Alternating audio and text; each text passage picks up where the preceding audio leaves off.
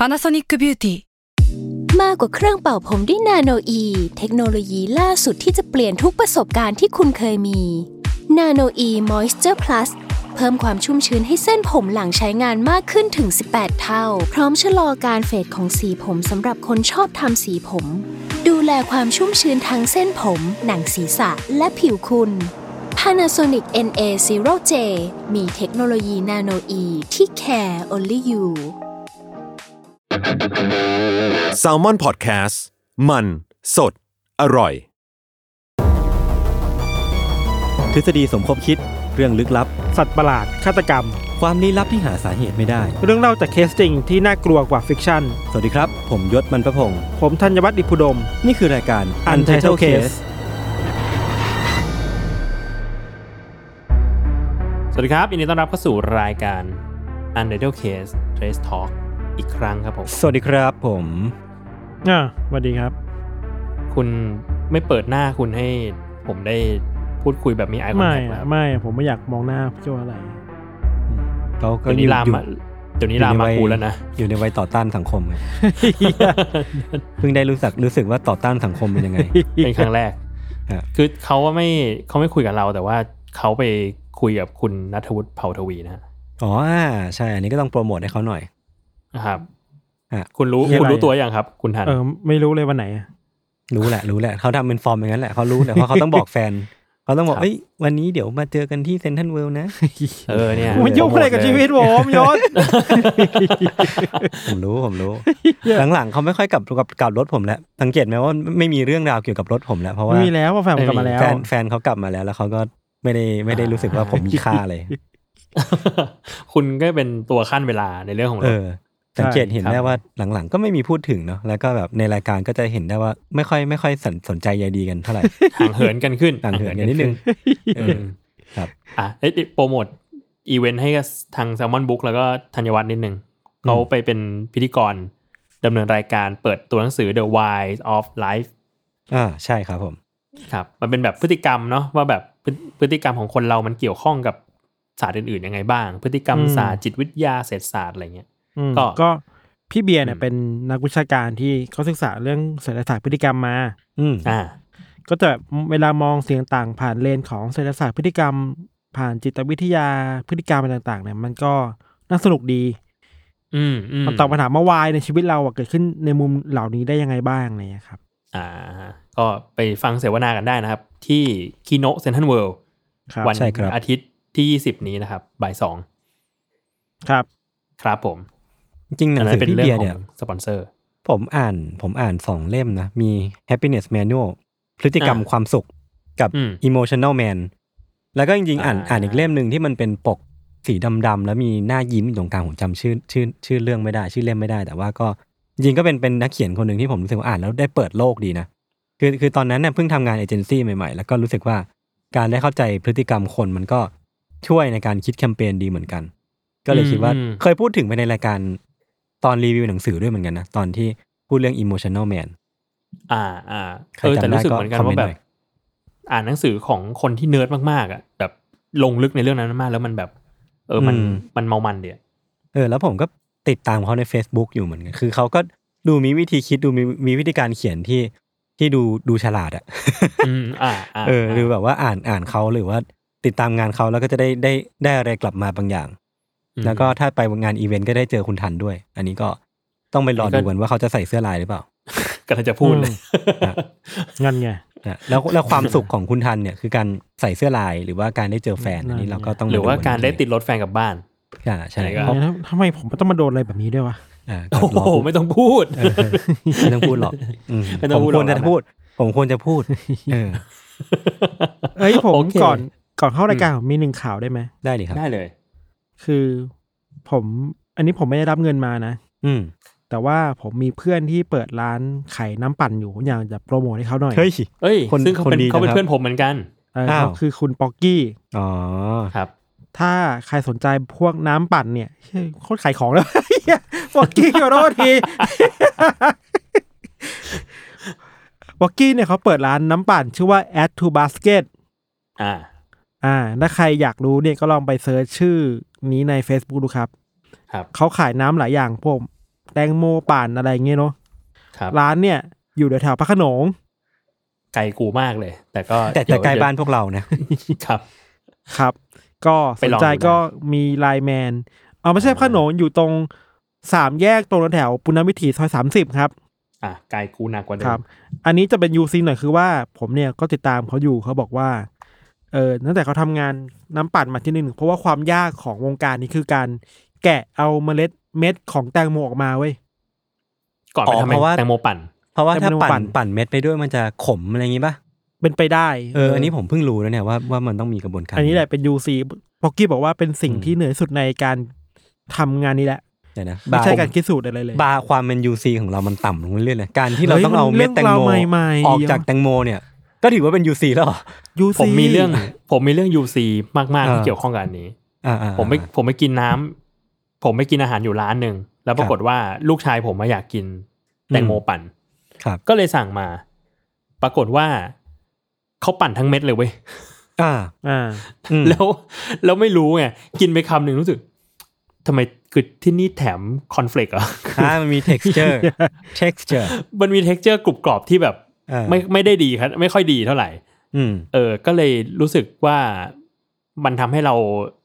ได้ค้นพบความจริงเนาะว่าที่ผ่านมาเรา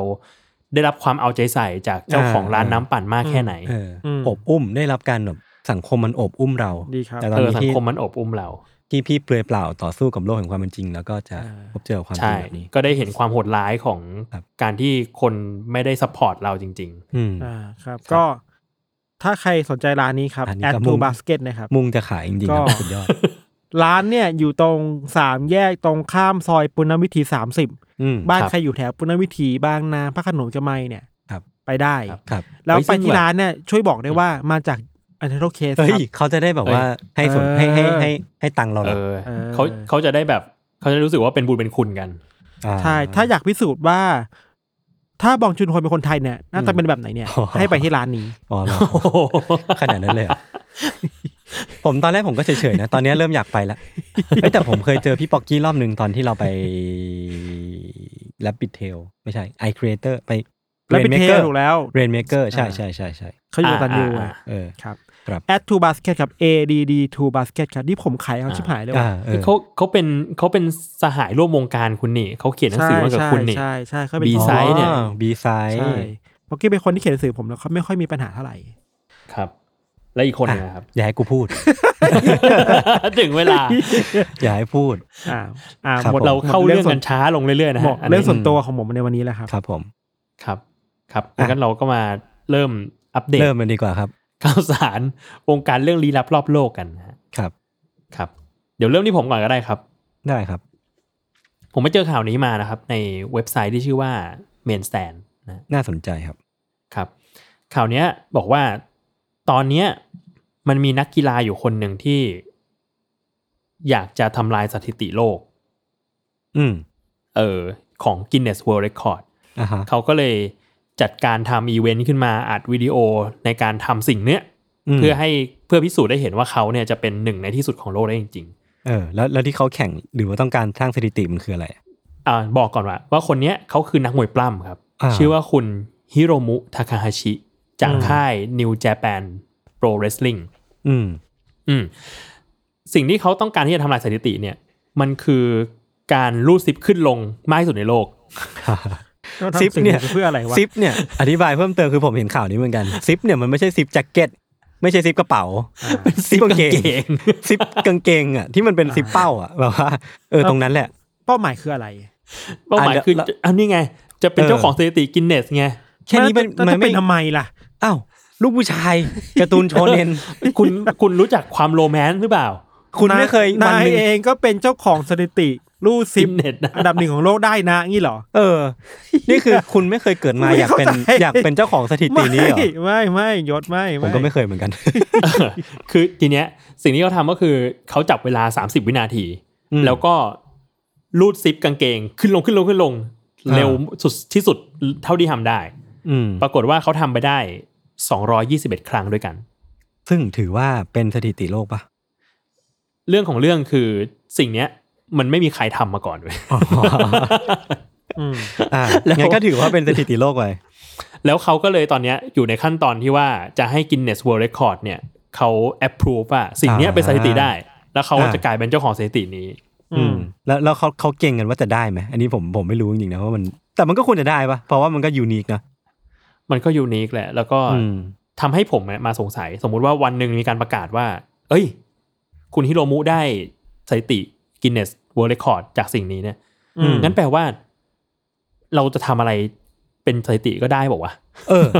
เนี่ยผมกำลังคิดอยู่ว่าพี่ทันอาจจะเป็นเจ้าของสถิติโลกเรื่องของการพูดมังนะในรายการพอดแคสต์มากที่สุดในโลกอะก็เป็นไปได้ก็เอเป็นไปอได้หรืออย่างบีมวองก็จะเป็นเรื่องในแง่หนึ่ง ในแง่หนึ่งเนี่ยก็จะเยอะสุดในในโลกมากที่สุดในโลกเออหรือว่าใส่เสื้อลายแล้วเป็นที่จดจำน่มากที่สุดในโลกบ่อยครั้งที่สุดในโลก เออ อันนี้ผมว่าก็เราเราก็มีหลายคนนะในในแซลมอนที่แบบ น่าจะเป็นคนที่เป็น Guinness World ได้อะเออ เราต้องไปทำนี้ป่ะ เราต้องไปทำแบบ checklist ว่าแบบ เอ้ยเออเออออสมมุติว่าเห็นเสื้อลายแล้วคุณนึกถึงธัญวัฒน์หรืออมว่าคุณนึกถึงใครโจรอะไรเงี้ยโจรมุมตึกหรือว่ากตันยูสว่างสีอะไรเงี้ยเออเออเออเฮ้ยแต่ผมว่าศึกระหว่างคุณกัตตันยูกับกับคุณธัญวัฒน์เนี่ย ระหว่าง match คุณคุณเป็นคนเสื้อลายเนี่ยน่าต้องสูสีกันอยู่นะโอ้ว่าสำหรับผมเนี่ยผมถือว่าเขาเขาถือว่าเป็นเป็นตัว ตัวแทนของเสื้อลายเหมือนกัน เออ น่าสนใจเออว่ะ นะถ้าวันไหนเออผมไปเจอพี่ยูแล้วเขาใส่เสื้อลายผมทำไงวะ ที่พี่ก็ยืนชี้หน้ากันเหมือนมีมสไปเดอร์แมนอะ พี่ยูเฮ้ยนี่มัน คนเสื้อลายเพื่อนแกไม่รอดแน่ คนเสื้อลาย ครับโอเคครับ ก็ข่าวของผมก็มีประมาณนี้ครับ ผมข่าวแรกครับผมะผม warm อะ ผม warmอะผมข่าวต่อมาครับ อันนี้ผมไปเจอมาในเว็บไซต์ Vice ไม่ใช่ Futurism ครับผม ก็มันมีงานวิจัยหนึ่งถูกตีพิมพ์ในในนิตยสารที่มันเป็นแบบเอาไว้ตีพิมพ์ journal เนี่ยหรือว่าแบบพวกงานวิชาการเนี่ยชื่อว่า PLOS 1 คือเขาอะบอกว่าเขาไปทำการวิจัยมาทำการเก็บสถิติมาว่า คนอเมริกาจำนวนมากเลยเนี่ยตั้งแต่อายุ 18 ถึง 109 เนี่ยประมาณ 7,109 คนเนี่ยเขาก็เก็บเก็บสถิติมานะว่า ก่อนหน้าที่เขาจะมีโรคระบาด หรือว่าก่อนหน้าจะเกิดเรื่อง pandemic ของโควิดสิเนี่ยเขามีสภาวะทางอารมณ์ยังไงบ้าง แล้วก็มาเปรียบเทียบกับ หลังที่มันเกิด pandemic ไปแล้ว หรือว่าแบบเป็นช่วงที่มันเริ่มผ่อนคลายแล้วอะมันมีการเปลี่ยนแปลงทางสภาวะอารมณ์หรือว่าเปลี่ยนแปลงทางแบบสถานะทางทางทางจิตวิทยายังไงบ้างเนาะอืมเออคืออันเนี้ยคือเขาวัดจากห้ามันเหมือนเป็นห้าด้านละกันทางด้านแบบ personality หรือว่าทางด้านนิสัยบุคลิก มันเป็นเรื่องของการแบบอะจัดการกับความเครียด การเชื่อมต่อกับผู้อื่น การ creative thinking หรือว่าการแบบคิดวิเคราะห์อะไรพวกเนี้ยเนาะหรือว่าการเชื่อใจคนอื่น trusting others หรือว่าแบบ ความมีวินัย หรือว่าความแบบมีสมาธิความจดจ่อกับอะไรบางอย่าง คือเขาก็วัด5ข้อเนี้ยแล้วปรากฏว่ามาเทียบกันคือว่าก่อนหน้ากับหลังที่จะเกิด pandemic อะปรากฏว่าคนอเมริกา ส่วนใหญ่ที่เป็น young adult หรือว่าเป็นวัยรุ่นหรือว่าคนที่ไม่ได้แก่มากเนี่ย มีความเปลี่ยนแปลงคือมีมีความแบบเชื่อมต่อกับคนอื่นน้อยลง หรือว่าแบบอืมมีความ open มีความแบบพยายามที่จะเปิดรับคนอื่นน้อยลงมาก ๆ แล้วก็มีมีเรื่องของการที่ จะช่วยคนอื่นน้อยลง หรือว่าแบบมีความมืดเชื่อใจในคนอื่นเนี่ยน้อยลงคือเรียกว่าสมมติว่าเราพูดถึง social skill ต่างๆเนี่ยถ้าเปรียบเทียบระหว่างก่อนเกิดโควิด -19 กับหลังเกิดเนี่ยมันมีความเปลี่ยนแปลงในทางที่น้อยลงเยอะๆเยอะประมาณหนึ่งอะเป็นอย่างมีนัยสำคัญอืมตรงเนี้ยผมอืมคิดว่ามันก็น่าจะเอามาเปรียบเทียบกับสถานการณ์ที่ที่เกิดขึ้นกับตัวเราได้เนาะคือเราอาจจะไม่ต้องไปทำวิจัยก็ได้ แต่เพียงแต่ว่าเราเราอาจจะมาย้อนดูตัวเองอะ่ะ ส่วนตัวผมเองก็รู้สึกว่าเออมันมีความเปลี่ยนแปลงจริง ๆ นะในช่วงหนึ่งที่เรา work from home นานๆอะ แล้วเรากลับมาเจอสังคมอะคือคือช่วงนั้นผมจำได้ว่าเออการการคุยกับคนอื่นมันเหนื่อยเหมือนกันนะคือการที่เราต้องเจอคนไปชับประชุมกันนานๆ หรือว่าการที่จะต้องเดินไปบอกคนนี้ว่าเอ้ยกินข้าวกันอะไรเงี้ยเออมันดูยุ่งยากขึ้นอะ แล้วมันทำให้รู้สึกว่าการใช้ชีวิตในเมื่อก่อนหน้าเนี้ยมันมันไม่เหมือนเดิมอีกไปแล้ว อีกอีกต่อไปแล้วอะขนาดนั้นเลยเหรอคือคือมันมันก็มีความเปลี่ยนแปลงประมาณหนึ่งนะในสำหรับผมอะในด้วยความที่จริงๆผมก็ชอบอยู่บ้าน แล้วพอพออืมอยู่บ้านนานๆกลับมาเจอคนอีกทีหนึ่งก็มีความเปลี่ยนแปลง ไม่รู้ทุกสองทั้งสองคนเป็นเปล่า คุณอยากกลับมาแล้ว แล้วมีคนอยากให้คุณกลับมาไหมก็มีบ้างแต่ก็ไม่เยอะเท่าไหร่ก็ก็พอมีอยู่บ้างก็พอมีอยู่บ้างเออก็ก็ต้องมั่นใจในตัวเองนิดนึงเฮ้ยแต่เรารู้สึกว่าพฤติกรรมมันเปลี่ยนไปมาก ๆเลยนะแบบอืมอืมเออ เรื่องการแต่แต่ดัน แต่พี่ดันเป็นฝั่งที่รู้สึกว่าการ การพบเจอคนผ่านออนไลน์เป็นอะไรที่เหนื่อย อืมอืมเออ แต่ว่าเจอคนที่ออฟฟิศอย่างเงี้ย เหนื่อยน้อยกว่า อ่าอ่าด้วยความที่สนิทกันด้วยมั้งออฟฟิศแซมอนก็สนิทกัน เออก็เป็นไปได้ แต่ว่าเออนั่นแหละมันมันมีความเปลี่ยนแปลงจริง ๆ จุดหนึ่งคือเรารู้สึกว่าเราเคยคิดว่าเราเราจะเราจะอยู่บ้านไปได้เรื่อยๆอะ แต่ว่าพอถึงอืมโควิดแล้วอะไม่ไม่ได้วะแม้ว่าเราจะเป็น introvert แค่ไหนก็ตามอะใช่มันคือก็มันก็ไม่ได้ จุดหนึ่งจุดหนึ่งเราก็ต้องการการทำงานที่มีปฏิสัมพันธ์กับคนจริง ๆ เหมือนกัน เออใช่ไม่ไม่แต่โยมไม่สามารถอินคลูดพี่โจเป็น introvert ได้ไงเขาก็เป็นบ้างเขไบางอารมณ์ได้บางอารมณ์ไได้เป็น introvert เขาเขากำลัง acting as introvert อยู่ คุณอย่ากล่าวหาผมไอ้พูดเรื่องนี้ผมเพิ่งช่วงนี้ผมเพิ่งรีวิวน้องๆแบบว่าอืมรีวิวปลายปี เพราะว่าต้องรีบไหนรีวิวคุณเพราะลองรีวิวแบบเสียงกรีดโทนได้ปะ คุณเป็นอะไรกิดโทนอ๋อะอคุณขอชอบโทษเขาคุณต้องบอกมาก็เออก็จริงอะ แล้วผมแบบว่า อ่านอกเรื่องนิดนึงคือผมแบบไม่สามารถเล่นติ๊กต็อกได้โดยที่ไม่เจอเขาอะคือถ้าไม่เจอเขาโดยตรงนะก็จะเจอเสียงเพเขาราะว่าคุณดูเขาเยอะๆไงเออผมลดูกเขาริเยทึมอะมากอะไรอ่ามาต่อให้ต่อคุณต่อเยะรีวิวน้องๆ รีวิวน้องไอ้สัสเออเพราะว่าผมต้องรีบรีวิวปีนี้เพราะว่าเดี๋ยว เดือนหน้าเนี่ยจะมีวิดีโอผมไม่อยู่ๆอ่า เออ ก็ก็ต้องรีบรีวิวก่อน คุณจะไม่อยู่อีกแล้วเนี่ย ผมต้องเอาสต็อกอีกแล้วเนี่ย ก็รู้สึกว่ามีอินไซต์หนึ่งที่น่าสนใจดีคือจากที่เราคุยกันกับโจพี่โจยศคุยกัครับนคือว่าอืมเฮ้ยมีน้องหลายคนนี้รู้สึกว่าไอการโควิด เนี่ยมันทำให้เราขาดโอกาสในการรู้จักคนาเพื่อนร่วมงานกันมากขึ้นอะอ่าอ่ายิ่งแบบอืมยิ่งเป็นช่วงที่แบบพนักงานใหม่ ๆ ที่เข้ามาในช่วงต้นปีอืมมกรากุมภามีนาอะไรอืเงี้มย เราเจอแค่ในซูมอะ เออ แล้วเรา work from home อะ แล้วเรากลับมาอย่างช่วงนี้มันเริ่มปกติแล้ว มันกลับมาจันทร์กับพุธกันที่แมนเทอร์ใช่ป่ะเขารู้สึกว่า เอ้ยมันจันทร์หลังมาประชุมอะ อืม แล้วก็ทำงานต่อนิดหน่อยมันพุธขึ้นมาประชุมอะเออแต่ว่าไอ้ระหว่างวันที่มันไม่ต้องมามาออฟฟิศเพื่อประชุมอะ ที่มันควรจะได้เจอหน้ากันแล้วเจอแบบรู้จักกันมากขึ้นอะมันหายไปเว้ย อืมอืมอืมแล้ววันนี้ก็เป็นเหตุผลหนึ่งนะที่ทำให้แบบคนที่เป็น extrovert ก็รู้สึกลำบากใจเหมือนกันนะ เออ คืออย่างเราอะเขาอาจจะไม่เหนื่อยเท่า extrovert เนาะอืมเพราะ extrovert เขาต้องแบบเจอคนนู่นนี่นั่น ก็เลยอืมคิดว่าเออพอยที่พี่ธันพูดมาก็ก็ก็น่าสนใจนะ ถ้าสมมติว่าใครอืมใครเป็นรู้ตัวว่าตัวเอง extrovert อืมเออแล้วมีผลกระทบหรือว่ามีมีมีใช่อะไรบางอย่างที่ได้รับผลกระทบจากเรื่องเนี้ยมาเล่าให้ฟังกันได้ เราคิดว่าชีวิตการทำงานทั่วไปก็เป็นเหมือนกันอะเออคือพอมันเริ่มกลับมาเป็นแบบไฮบริดใช่ป่ะอืมคืออย่างของเราอะ ก็เป็นไฮบริดคือว่าก็มีทั้งออนไลน์อืมมีทั้งมาออฟฟิศอะ เราจะเลือกมาออฟฟิศเฉพาะวันที่มาจำประเป็นชุมเว้ยประชุมออเพราะฉะนั้นแต่ว่าในยุคเวลาทั่วไปอะช่วงเวลามันจำเป็นอะ มันหาเวลาที่มันแบบมาเจอกันคุยกันแบบ ไม่ต้องเรื่องงานมากขึ้นอะ เออใช่ใช่ใช่มันเออเขาเรียกว่าเป็น coffee talk เป็นแบบ chit-chat มากขึ้นใช่อะไรเงี้ยเนอะใช่อืมอืมแปลว่าไอ้ช่วงเวลานี้มันหายไปในการที่จะได้รู้จักกันมากขึ้นอะอืมอะไรอย่างเงี้ยแล้วอืมเราลองนึกภาพคือน้องๆปีหนึ่งอะ fresh freshman อะเออคือแบบปีหนึ่งไม่มีที่แบบว่าสังคมเลยเข้าเข้ามหาลัยมา คือมันก็น่า suffer ประมาณหนึงเหมือนกันนะ เพราะว่าใช่การเปลี่ยนแปลงจากมัธยมมามหาลัยมันก็เป็นเรื่องใหญ่อะแล้วก็การที่อืมหาเพื่อนโดยที่ปฏิสัมพันธ์เกิดขึ้นผ่านหน้าจอมันก็น่าจะแบบอืมเศร้าๆอยู่เนาะม วันก่อนเพิ่งคุยกับชมพูเหมือนกันเรื่องนี้ว่าแบบชมพูคือโปรดิวเซอร์ของทางทีมพอดแคสต์ครับคือชมพูบอกว่าที่คณะมันจะมีแบบเหมือนทำทำละครเวทีอะอ่าทุกปีแต่ว่าตอนช่วงโควิดอะมันงดไป เพราะว่ามันทำไม่ได้อืมเออ แล้วปกติอะเขาจะให้แบบพี่ปีสามมั้งที่เป็นแบบเหมือนเป็นซีเนียร์คอยดูน้องๆอีกทีหนึ่งอะแล้วกลายเป็นว่าตอนเนี้ยคือพี่ปีสามที่เป็นซีเนียร์ดูน้องๆไม่เคยทำละครเวทีเลยอ๋อ เพราะว่าไม่มีอะไรแบบนี้เพใช่ราะไหมว่าใช่เพราะว่ามันงดไปสองปี แล้วเลยกลายเป็นว่าแบบ เออมันน่ามันน่าสงสารเหมือนกันนะ กับการที่แบบชีวิตมหาลัยมันหายไปสองปีกว่าๆเลยอะอืม ชีวิตที่จะได้แบบได้มาเจอหรือว่าทำกิจกรรมที่ที่พื้นที่มหาลัยอะอืม เออเออเราก็เลยรู้สึกว่า เออมันมันก็มันก็เป็นเป็นเหตุการณ์ที่มันพลากหลาย ๆ อย่างไปเหมือนกัน อืม อืม อืมนั่นแหละ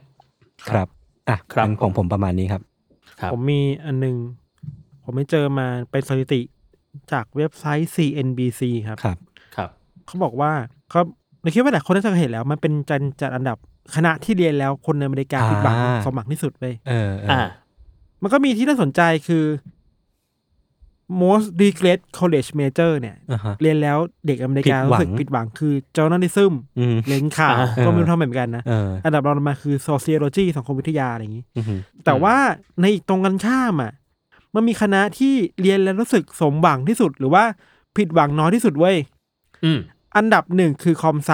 ก็เข้าใจได้อ่ามันเงินตอบแทนดีมั้งนะ หรือว่าทำเรียนสนุกอะ แต่อันดับอืมสองที่เรียนแล้วรู้สึกผิดหวังน้อยที่สุดอะ คือ อัจฉริยวิทยาเว้ย เออ อันเนี้ย อันนี้ผมเห็นแล้วผมก็นเซอใจร์ไพรส์มากนะน่าสนใจมาก อยากรู้ว่าทำไมอะ เพราะว่ามันมีงานรองรับใช่ไหม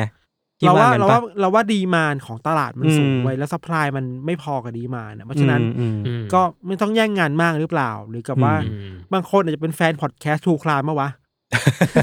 ก็เลยไม่ผิดหวังที่ได้เรียนเพราะว่าฟังพอดแคสต์อินขึ้นเงี้ยเหรอพี่ว่าพี่ว่ามัน make sense ไหมหรือว่ามีคนแบบเป็นแฟนคลับแบบโตมากับหนังซีรีส์ CSI อะอ่าอ่าอ่าอ่าอ่าแล้วได้เรียนแบบว่าเฮ้ยการเก็บหลักฐานการอืมวิเคราะห์ profiling คนร้ายฆาตกรต่อเนื่องอะอืมแล้วมันได้ทำกันสิ่งที่ enjoy จริงๆไงเออเออเออก็เป็นไปได้อะก็น่าสนใจคือผมอะติดจุดเดียวพี่ทันเลยเว้ยเพราะว่าสงสัยเหมือนกันว่าไอ้ไอ้อาชญาวิทยา ทำไมมันหนึ่งแบบว่าเป็นเป็นการเรียนที่คนรู้สึกผิดหวังน้อยน้อยอันดับต้นๆเนาะเรียกว่าถมหวังก็ไม่ได้ แต่ว่าเป็นเอออันดับที่ผิดหวังน้อย อันดับเต้นๆน่าสนใจน่าสนใจดี หรือมันอย่างนี้เปล่าวะหรือมันแบบ เคยเห็นแบบนี้มาแล้วพอมาเรียนแล้วเฮ้ย มันก็เป็นประมาณนั้นอะแล้วมันก็ลึกกว่าที่รู้ด้วยอะไรเงี้ยอ่าอืมก็จเอริงอแต่ว่าแบบอย่างสมมุติว่าเราไปเรียน journalism เงี้ยมันอาจจะมีเนื้องานหลายอย่างที่เราไม่ได้เห็นในสื่ออือ แล้วมันอาจจะอาจจะไม่ได้สนุกไปทั้งหมดอะไรเงี้ยอืมสกิลบางอย่างที่เรียนรู้จากในห้อง อาจจะเรียนรู้แล้วในชีวิตจริงก็ได้นะ เวลาเรียนวารหรือสารหรือมันเปลี่ยนเป็นเพอยุคสมัยด้วยป่ะพี่ทัน อันเนี้ยอันนี้ผมถามว่าอืมในแง่ที่ว่าพี่ทันก็ทำเป็นนักข่าวมานานอะมคือคือนักข่าวยุคก่อนอะมันอาจจะต่างจากนักข่าวยุคนี้ด้วยไหมเช่นแบบว่าอืม skill นักข่าวที่เคยเรียนมาเมื่อสิบปีที่แล้ว หรือว่า skill มันมันได้ใช้เต็มที่ร้อยเปอร์เซ็น แต่ปัจจุบันเนี้ยอืมการเป็นนักข่าวมันจะต้องพ่วงความเป็น content creator ความเป็นแบบโซเชียลก็จริงอะไรพวกนี้ด้วยไหมวะจริงอันดับหนึงคือ เงินเดือนไม่ดี เออเออ เป็นนักข่าวด้วยจนอืมจนจริงนะ งาน passion งาน passion จริงๆ แล้วก็อย่างหนึ่งคือว่างานนักข่าวมันเรียกร้องให้คุณต้องทำงาน เกือบตลอดเวลาด้วยพราะ nature ของงานข่าวของงานอะอะเออข่าวอะอะไรเงี้ยกับอย่างหนึ่งคือเรารู้สึกว่าแพลตฟอร์มมันเปลี่ยนไปด้วยแหละ อืมอืมไอความรู้อืมบางอย่างที่มันรู้มา มันตามแพลตฟอร์มไม่ทันอะ เออเออ อีมาร์กกด reach เนี่ย คณะวารสารนิเทศอะสอนยังไงดีนะจะจะบอกยังไงวะเออว่าแกเป็นนักข่าวในออนไลน์เนี่ยแกต้องเจอแบบนี้เนี่ยคณะสอนยังไงอะพาดหัวอย่างนี้นะ structure การเขียนแบบนี้นะ แต่สุดท้ายก็จะโดนกด reach อยู่ดี เออ แบบอีมาร์กไปนี้ TikTok ยังไงเนี่ย เข้าใจป่ะเออเออมันยากอะเออใช่ใช่ใช่ใช่ครับครับ แต่เราคิดว่าจะเป็นหลายปัจจัยแหละ เงินอืมเดือนค่าจ้างอืม burn อืม out ง่ายอะไครับ ครับ อันนี้คืออืมข่าวเล็กๆที่น่าสนใจดีโอเคครับ ครับ ผมมีอีกข่าวหนึ่งอันเนี้ยมันเป็นคลิป ที่รายงานอยู่ในเว็บข่าวรอยเตอร์ครับอือฮึเขาบอกว่าเมื่อวันที่ 5 พฤศจิกายนที่ผ่านมาเนี่ย มันมีมันมีข่าวน่าสะเทือนใจอันหนึ่งที่จีนครับในคลิปอะมันจะเห็นว่า มีรถยนต์คันหนึ่งที่อยู่ๆก็แบบกำลังจะเบรกแล้วแต่อยู่ๆก็เร่งเครื่องแล้วไม่ได้เร่งเครื่องธรรมดาเร่งเครื่องเร็วมาก เร็วแบบอืมเร็วไปนกระสุนเลยอะอืมอืมเออ แล้วก็แบบ โอ้โห ขับไปหลายสิบกิโลเมตร ชนชนแบบชาวบ้านชนคนชนอืมบ้านห้างร้านอะไรข้างๆไปแบบพังอะ่ะจนกระทั่งสุดท้ายก็คือไปหยุดเพราะว่าเหมือนจะชนบ้านหลังหนึ่งอืมแล้วก็เลยรถมันก็เลยหยุดลงอะไรเงี้ยรถคันนั้นน่ะ มันคือรถเทสลาเอออืมเออที่ที่มีระบบขับด้วยตัวเองเนาะอืมแล้วอีกแล้วเหตุการณ์เนี้ยก็เกิดขึ้นที่จีนที่อืมที่มณฑลกวางตุ้งอะครับ แล้วเหตุการณ์เนี้ยมันน่าสะเทือนใจ เพราะว่ามันมีผู้เสียชีวิตจากเหตุการณ์นี้ด้วยอืมคือสองคนเป็นแบบอือฮึเป็นเอ่อคนขี่มอเตอร์ไซค์แล้วก็เป็นนักเรียนคนหนึ่งครับเออ คนก็เลยมาตั้งคำถามว่า แล้วสิ่งเนี้ยมันเกิดขึ้นจากอะไร มันคือความผิดพลาดของระบบบางอย่างของเทสลาหรือเปล่าอะไรเงี้ยอืมเพราะว่าอืมในคลิปก็จะเห็นว่า คนขับเขาไม่ได้นิ่งดูดายอะใช่คนขับมันเขาเขาเหยียบเบรกอะมัน uncontrollable มันแบบว่ามันควบคุมไม่ได้ เออเพราะว่าไฟเบรกอะมันติดอยู่ แต่ว่ารถนะไม่หยุดอืมอืมรถอะวิ่งต่อไปเรื่อยๆ นั่นแหละเออมันก็เลยเป็นเป็นข่าวที่น่าสะเทือนใจของครับของของช่วงนี้ อันนี้อันนี้ผมเห็นข่าวอยู่เหมือนกัน แต่ไม่แน่ใจอืมพี่ทันเห็นเปล่า แต่ว่าเออไม่เห็นเลยที่ผมเห็นนะมันมีสองมุมสองมุมหลักๆมั้งอืมที่ที่ที่เขาพูดกัน เรื่องแรกคือว่า มีความเป็นไม่ได้ว่าที่จีนน่ะมีการเอาเทสลาไปดัดดัดแปลง คือก็จะเป็นอืมเป็นการที่เป็นเหมือนรถการพลายนี่เหรอ เออ คือเอารถไปดัดซอฟต์แวร์อะไรเงี้ย แล้วก็เป็นไปได้ว่ามันอาจจะเกิด malfunction จากการดัดแปลง แล้วก็อืมไม่ได้เป็นที่ตัวเทสลาโดยตรง อันนี้ผมอันอันนี้ผมไม่แน่ใจนะ ก็อาจจะลองไปอืมตามข่าวกันดูเพิ่มกอีกอันหนึ่งคือ มีคนบอกว่าที่ที่เห็นในคลิปว่าเหยียบไฟเบรกอะจริง ๆ แล้วมันไม่ใช่ไฟเบรกมันเป็นไฟรถอยู่แล้ว คืออาจจะเป็นว่าคนขับอะอาจจะไม่ได้ไม่ได้อาจจะโทษไม่ได้เบรกออโต้พายロอะไรเงี้ย อันนี้ก็ไม่แน่ใจอ๋อเหมือนกันว่าจริงๆแล้วมันเกิดอะไรขึ้นผมผมไม่ได้ไปตามต่อเนาะ เออ มันมีคนวิเคราะห์เหมือนกันไปเห็นคลิปเพิ่มเติม มันมีคนวิเคราะห์ว่า คือที่จีนอะเขาเขานิยมเอาเอาพรมปูปูอ่าพื้นรถอะอ่าแล้วมันเป็นแล้วมันเป็นไปได้ว่าไอ้พรมเนี้ยมันมันไปกดคันเร่งแบบอ่าเออด้วยด้วยด้วยตัวพรมเองอะเออกดยังไงอะ แบบว่าคือมันไปติด ติดติดขัดอะไรบางอย่างนี่ไหมอ่าผมเดาเดาเออเหมือนเหมือนก้านคันเร่งมันยื่นออกมาอย่างนี้ใช่ไหมแล้วพรมเนี่ยอ่ามัมันจะเป็นพรมที่ตัดให้มันเป็นเชฟเหมือนแบบเว้นเว้นช่องไว้สำหรับไอ้ก้านเบรกก้านคันเร่งอะไรเงี้ยอ่าแต่ว่าจริง ๆ แล้วอะถ้าปูแล้ว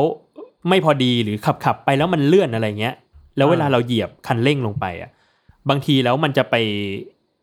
ติดไปคัดกับข้างล่างอะเออไปติดกับไปติดกับพรมนี้ด้านล่างได้อืม เออเขาก็เขาก็เดาแบบนั้นไปอีกทางหนึ่งเหมือนกัน เพราะว่าเขาบอกว่าไอ้พรมแบบเนี้ยฮิตมากเลยของแบบรถรถยนต์จีน อืม ก็เป็นไปได้อืมหมด คือคือผมว่าจะต้องไปตามต่อเหมือนกันนะว่าจริงๆแล้วมันเกิดอะไรขึ้น แต่ตามข่าวก็คือเหมือนทางเทสลาก็เรียกว่ายินยอมให้ทางทางการจีนมา investigate มาสืบสวนครับสอบสวนเหตุสาเหตุด้วยเหมือนกัน ครับ ครับครับ พูดถึงจีนผมมีข่าวหนึ่งอ่าข่าวที่เพิ่งคิดได้ คือในจีนเนี่ยมี พฤติกรรมแบบหนึ่งไว้ยที่ค่อนข้างอันตรายมาก อืม คือพูดถึงรถนะ คือ ชอบมีคนบางคน อาจจะเรียกว่าเป็นนักต้มตุ๋นหรือเปล่าไม่รู้ มชอบไปกระโดดใส่รถไว้ยที่กำลังวิ่งอยู่อะอ่า สมมติว่ายศหรือพี่โจกำลังขับรถอยู่บนถนนน่ะ อืมคนเหล่านี้จะจะแซงเป็นกำลังข้ามถนนไว้ยแต่มันเล็งมานานแล้วเว้ยอ่า แล้วพอใกล้ๆมันจะกระโดดเข้าไปที่ประตูรถเราเว้ยอืมอ่า เพื่อเรียกค่าคุ้มครองค่าเสียหาย ค่าประกัน อ๋อ เคยเห็นค่าเสียหายลิปคือแบบ อืม เยอะมาก อืมมีคลิปช่วงหนึ่งแบบเยอะมากๆรู้สุว่าน่ากลัวว่ะ มันเคยมีคลิปที่แบบคนเอามาให้เห็นว่าเป็นกล้องหน้ารถอะแล้วจับเออ จับคนพวกเนี้ย ซึ่งกล้องโชคดีนะที่มีกล้องอะอืม กล้องเห็นชัดเลยว่าคนเนี่ยมันเล็งมาแล้วว่า วิ่งมาชนวิ่งมาชนเอเลยอะเพื่อแบบเออเอาเงินอะแบบน่ากลัวว่ะครับ ไอ้ความน่ากลัวบนท้องถนนนี่มันก็มีหลายอย่างเนาะอือหืออะไรอย่างเนี้ยใครใครจะไปคิดว่าอืมครับ ครับ ครับ อะโอเคเอ่อข่าวผมข่าวสุดท้ายของผมครับ อันเนี้ยครับผม มันเกิดขึ้นในในช่วงอาทิตย์ที่ผ่านมาวันที่สิบเรื่องเรื่องมันอืมเริ่มต้นวันที่สิบก็คือว่า มันมีผู้ปกครองของเด็กวัยสิบขวบคนหนึ่งครับ คือเป็นคุณย่าเป็นคุณยายเนี่ยแหละที่อยู่ที่บ้านเนาะโทรแจ้งว่าโทรแจ้งกับตำรวจว่าเด็กอะหายตัวไปเหมือนออกไปเล่นแล้วก็ไม่ยอมกลับมาสักทีหนึ่งก็เลยมีการโทรแจ้งกันแล้วก็ประสานงานกับทางกู้ภัยกับเพื่อนบ้านเนี่ยในการออกตามหา คือก็เดินตามหาไปแล้วก็ตามเดินตามเมืองเดินเดินตามถนนไปเนาะก็ปรากฏว่าเห็นสุนัขตัวหนึ่งคือสุนัขตัวเนี้ยมันเป็นสุนัขที่เด็กชายคนเนี้ยเลี้ยงเอาไว้ที่บ้าน ก็รู้สึกว่าเอ้ยถ้าสุนัขอยู่ตรงเนี้ยแปลว่าเจ้าของหรือว่าน้องเขาเนี่ยอืมน่าจะอยู่แถวนี้หรือเปล่า ก็เลยตะโกนเรียกชื่อออกมา ปรากฏว่าน้องคนเนี้ยโผล่มาจากซอกตึกเว้ยเป็นในลักษณะที่ว่าแขนน่ะกับขาถูกมัดเชือกเอาไว้อะอืมแล้วก็กระโดดออกมา กระโดดแบบโยงโยงโยงเข้ามา เพื่อมาร้องเรียกความช่วยเหลือ แล้วก็อืมบอกกับผู้ใหญ่ที่เข้ามาหาเขาว่าเขาอะถูกจับตัวไปเหมือนแบบอะถูกจับมัดมาแล้วก็เอามาถูกทิ้งไว้ที่พุ่มไม้แถวเนี้ยแหละ เออ คือกลายเป็นว่าน้องอะถูกลักพาตัวไป น้องบอกว่าอย่างนี้เนาะ แต่ปรากฏว่าพอสืบสวนไปสืบสวนมาวันรุ่งขึ้นอะตำรวจก็มาสอบสวนเนาะปรากฏว่าน้องอะ สร้างเรื่องทุกอย่างขึ้นมาเว้ยเอ้าว่าตัวเองกันถูกจับอ่าคือเชือกก็ถูกเอามาตัวเอง แล้วก็เนื้อตัวที่มันเปลอะโคลน เปิดจาระบีเปิดสีดำๆอะไรเงี้ยอืมคือน้องก็ไปตัวไปคลุกมาเองเว้ยคือสร้างเรื่องขึ้นมาว่าตัวเองเนี่ยถูกจับลักพาตัวไป เพราะว่าสาเหตุคือคุณย่าที่บ้านน่ะดุมากอืมแล้วเป็นคนที่อ่าชอบตีชอบทำลายร่างกาย น้องอะออกไปเล่นจนดึก ก็เลยไม่อยากที่จะโดนคุณคุณย่าด่าหรือว่าตี ก็เลยต้องสร้างเรื่องนี้ขึ้นมาเพื่อให้เพื่อให้มันมันถูกเบนไปอีกทางหนึ่งอะอืมเออ อันเนี้ยผมคิดว่า มันก็เป็นข่าวที่ที่ทำให้ให้คิดอะไรหลายอย่างเหมือนกันนะ ว่าแบบจริงๆบ้านมันไม่ใช่เซฟโซนหรือว่าแบบอืมอะไรก็ตามที่มันทำให้ทำให้พฤติกรรมนี้มันมันมันค่อนข้างน่ากังวลมากเลยอืมอืม ครับครับ ผมมีอีกอันหนึ่ง อันนี้ไม่เชิงข่าว แต่ว่าเป็นความรู้ใหม่สำหรับผมเหมือนกัน ก็เจอในทวิตเตอร์มาครับ เขาบอกว่า จริง ๆ แล้วเราละเราห้ามล้างไก่ดิบก่อนจะมาทำอาหาร ค่ะทำไมอะ ผมล้างตลอดเลยที่บ้านผมล้างตลอดเลย เออ คือเขาบอกว่า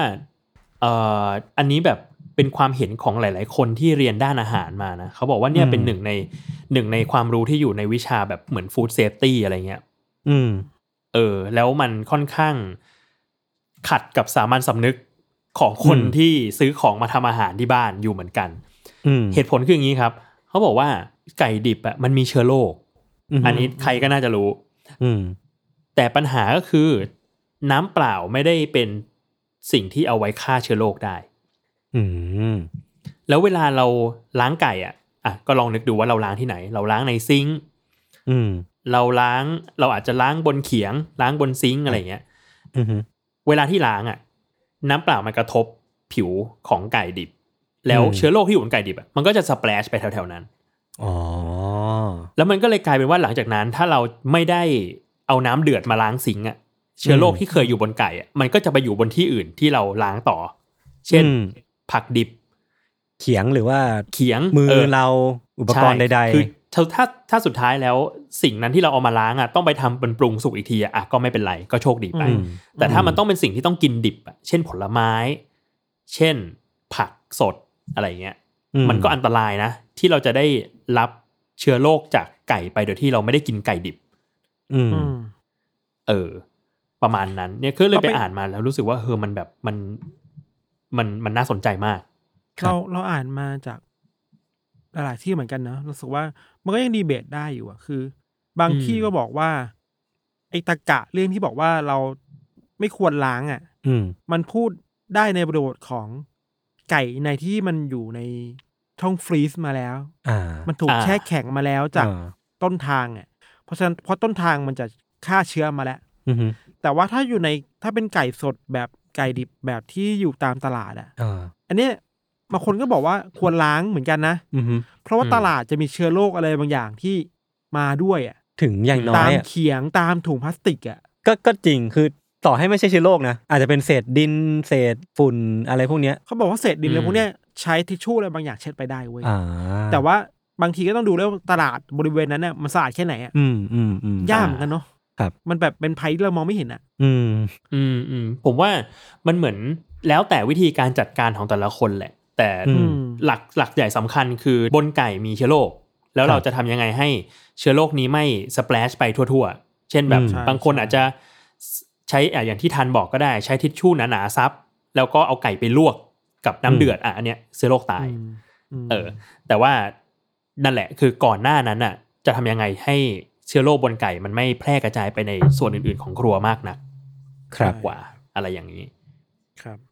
ครับก็น่าสนใจเหมือนกัน มีคนแบบในทวิตเตอร์เขาก็ดีเบตกันเรื่องนี้อยู่เหมือนกันนะ มีแบบทำรูปมาให้ดูด้วยว่าแบบอะถ้ามันสเปลชเนี่ย กับน้ำเปล่าเนี่ยมันจะแบบสเปลชไปไกลแค่ไหนอะไรเงี้ยก็ว่ากันไป อืม อืม ประมาณช่วงนี้นั้นผม ครับ ช่วงนี้ผมดูอนิเมะเยอะมากเลยอะคุณก็ดูครับเยอะตลอดอะ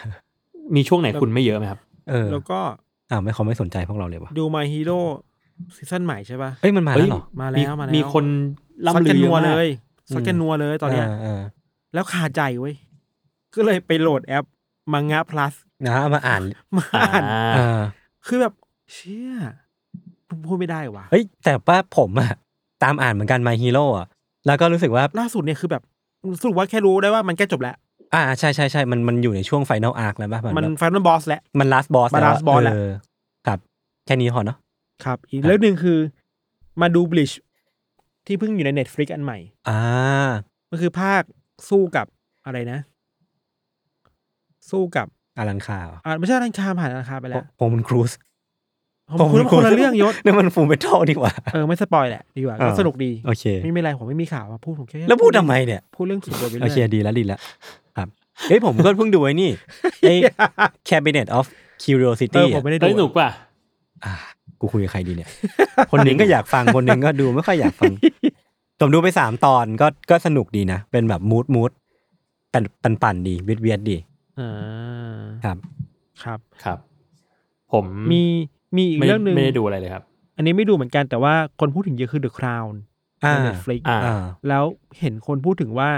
ซีซั่นล่าสุดเนี่ยคือเราดูถึงแค่ซีซั่นสองเนี่ยอืมซีซั่นล่าสุดเนี่ยไปพูดถึงเรื่องที่ยศเคยเล่าใน UC อะราชวงศ์โรมานอฟอะอ่าที่ที่เสียชีวิตหมดเลยอะอ่าอ่าเอ้ยรัสปูตินรัสปูติน เออ เรื่องเดียวกัน อืมรู้สึกว่าเออว่ะน่าสนใจดีนะอืมเขาบอกว่า เรื่องในซีรีส์กับเรื่องจริงอะมันมีความจุดต่างกันนิดหน่อยหรืออ่าบางทีซีรีส์มันไปเติมอะไรบางอย่างที่ทำให้เราเห็นมุมอะไรบางอย่างมากขึ้นในอือฮึ เหตุสังหารราชวงศ์โรมานอฟเว้ย อืมอืมถือว่า อืมพูดถึงราชวงศ์รัสเซียโรมานอฟรัสปูตินเนี่ยมันก็เป็นความ UC แบบคลาสสิกมากอะเออเออเออที่แบบ มีคนคิดว่าปูไอ้เนี่ยนะรัสปูตินเป็นคนแบบ เป็นพ่อมดจพ่ออมขมมังดเวท ยิงแล้วไม่ตายพี่ยศบอกอะเออไปตายตอนอยู่ในน้ำแทนอะไรเงี้ยหรือแบบ การสลับตัวของเจ้าหญิงบางคนอะอืม ตัวเออน่าสนใจดีนะ อืมแเราไม่เคยเล่าอืมเรื่องตีนมัสเซียแบบลึกลับอืม ขนาดนี้มานานแล้วอะ ครับ เหมือนมันมีทฤษฎีอยู่ด้วยซ้ำว่าแบบ ราชวงศ์โรมานอฟที่ยังอยู่ถึงปัจจุบันมันมีอยู่อะไรเงี้ยทฤษฎีสมคบคิด อืมอืมอืม ครับใช่ไหมหรอใช่ไหมมันจะมีแบบยศเคยเล่านี่ยศเคยเล่าไม่รู้เอออะเจ้าเจ้าไม่หได้ญิงตามแห่งราชวงศ์โรมานอฟอะไรเงี้ย อืมคุ้น ครัๆบนะฮะคุ้นๆนะช่วงนี้ไม่ได้ดูอะไรเลยอะอ๋อมีไปดูหนัง ไปดู ไปดูวากันดามาครับครับคนไม่ดูเลยครับผมดูมาวินเรื่องสุดท้ายคือ Spider-Man Far From Home โอ้โหโอ้โหโอ้โหเอ้ย Far From Home ปะที่มีหลายคนอะเอ้ย spoil ปะมันมันลงมันลงไปแล้วอะมันคงไม่ต้องถือว่าเป็น spoil หรอกมั้งหมายถึงว่ามันฉายไปนานแล้วอะรอผมเออ ผมกับผมกับวากันดาเนี่ยมีมีเรื่องหนึ่งแบบไม่สปอยอืมเดี๋ยวถ้าคุณไปดูพวกคุณไปดูกันก่อนได้ไปไปดูกันได้แล้วไม่ค่อยมาถกกัน คุณว่าครับคือท่าทักทายของชาวใต้น้ำเนี่ย มันเหมือนอืมฮาโดเคนไหมมันทำยังไงอะเขาทำยังไง มันปล่อยทำพลังขึ้นเตาเหรอ มันทำแบบเหมือนฮาโดเคนอะอ่าเหมือนฮาโดเคนอ่าแล้วคนก็มาแบบว่า นี่มันท่าปล่อยพลังหรือเปล่าครับ อืมแล้วเขาปล่อยพลังกันเปล่า มันไม่ได้เฮ้ยผมปล่อยังไม่ได้ดูว่ะ เอาจริงๆผมไม่ได้ดู Black Panther ภาคแรกด้วยซ้ำอะผมควรเฮ้ยดูดีเนอะนะ ดีนะควรดูอืมควรดูโอเคครับ ครับผมประมาณนี้ครับก็ไม่มีอะไรแล้วครับ อย่าลืมครับปุณณวิถียังไงครับยี่สิบโอ้โหมันได้ตังค์วะเนี่ยผมดีใจแทนพี่ป๊อกกี้มากเลยว่ะฝากเดินไปถาถามพ่อค้าแม่ค้าได้ว่าเอ้ยบองจุนโฮอยู่หรือเปล่าครับมาจากรายการยูซีค่ะพาราไซครับ ชอบพาราไซ Parasite มากเลย ครับ โอเค ก็ประมาณนี้เนาะอ๋อย้ำอีกเรื่องหนึ่งคือ เดี๋ยว week หน้าเรามี meet and greet อ่าครับ Untitled Case meet and greet แล้วตอนนี้อือฮึเพิ่งประชุมเรื่อง sequence งานนั่นนี่นั่นนี่เสร็จเรียบร้อยนะฮะก็จะบอกว่า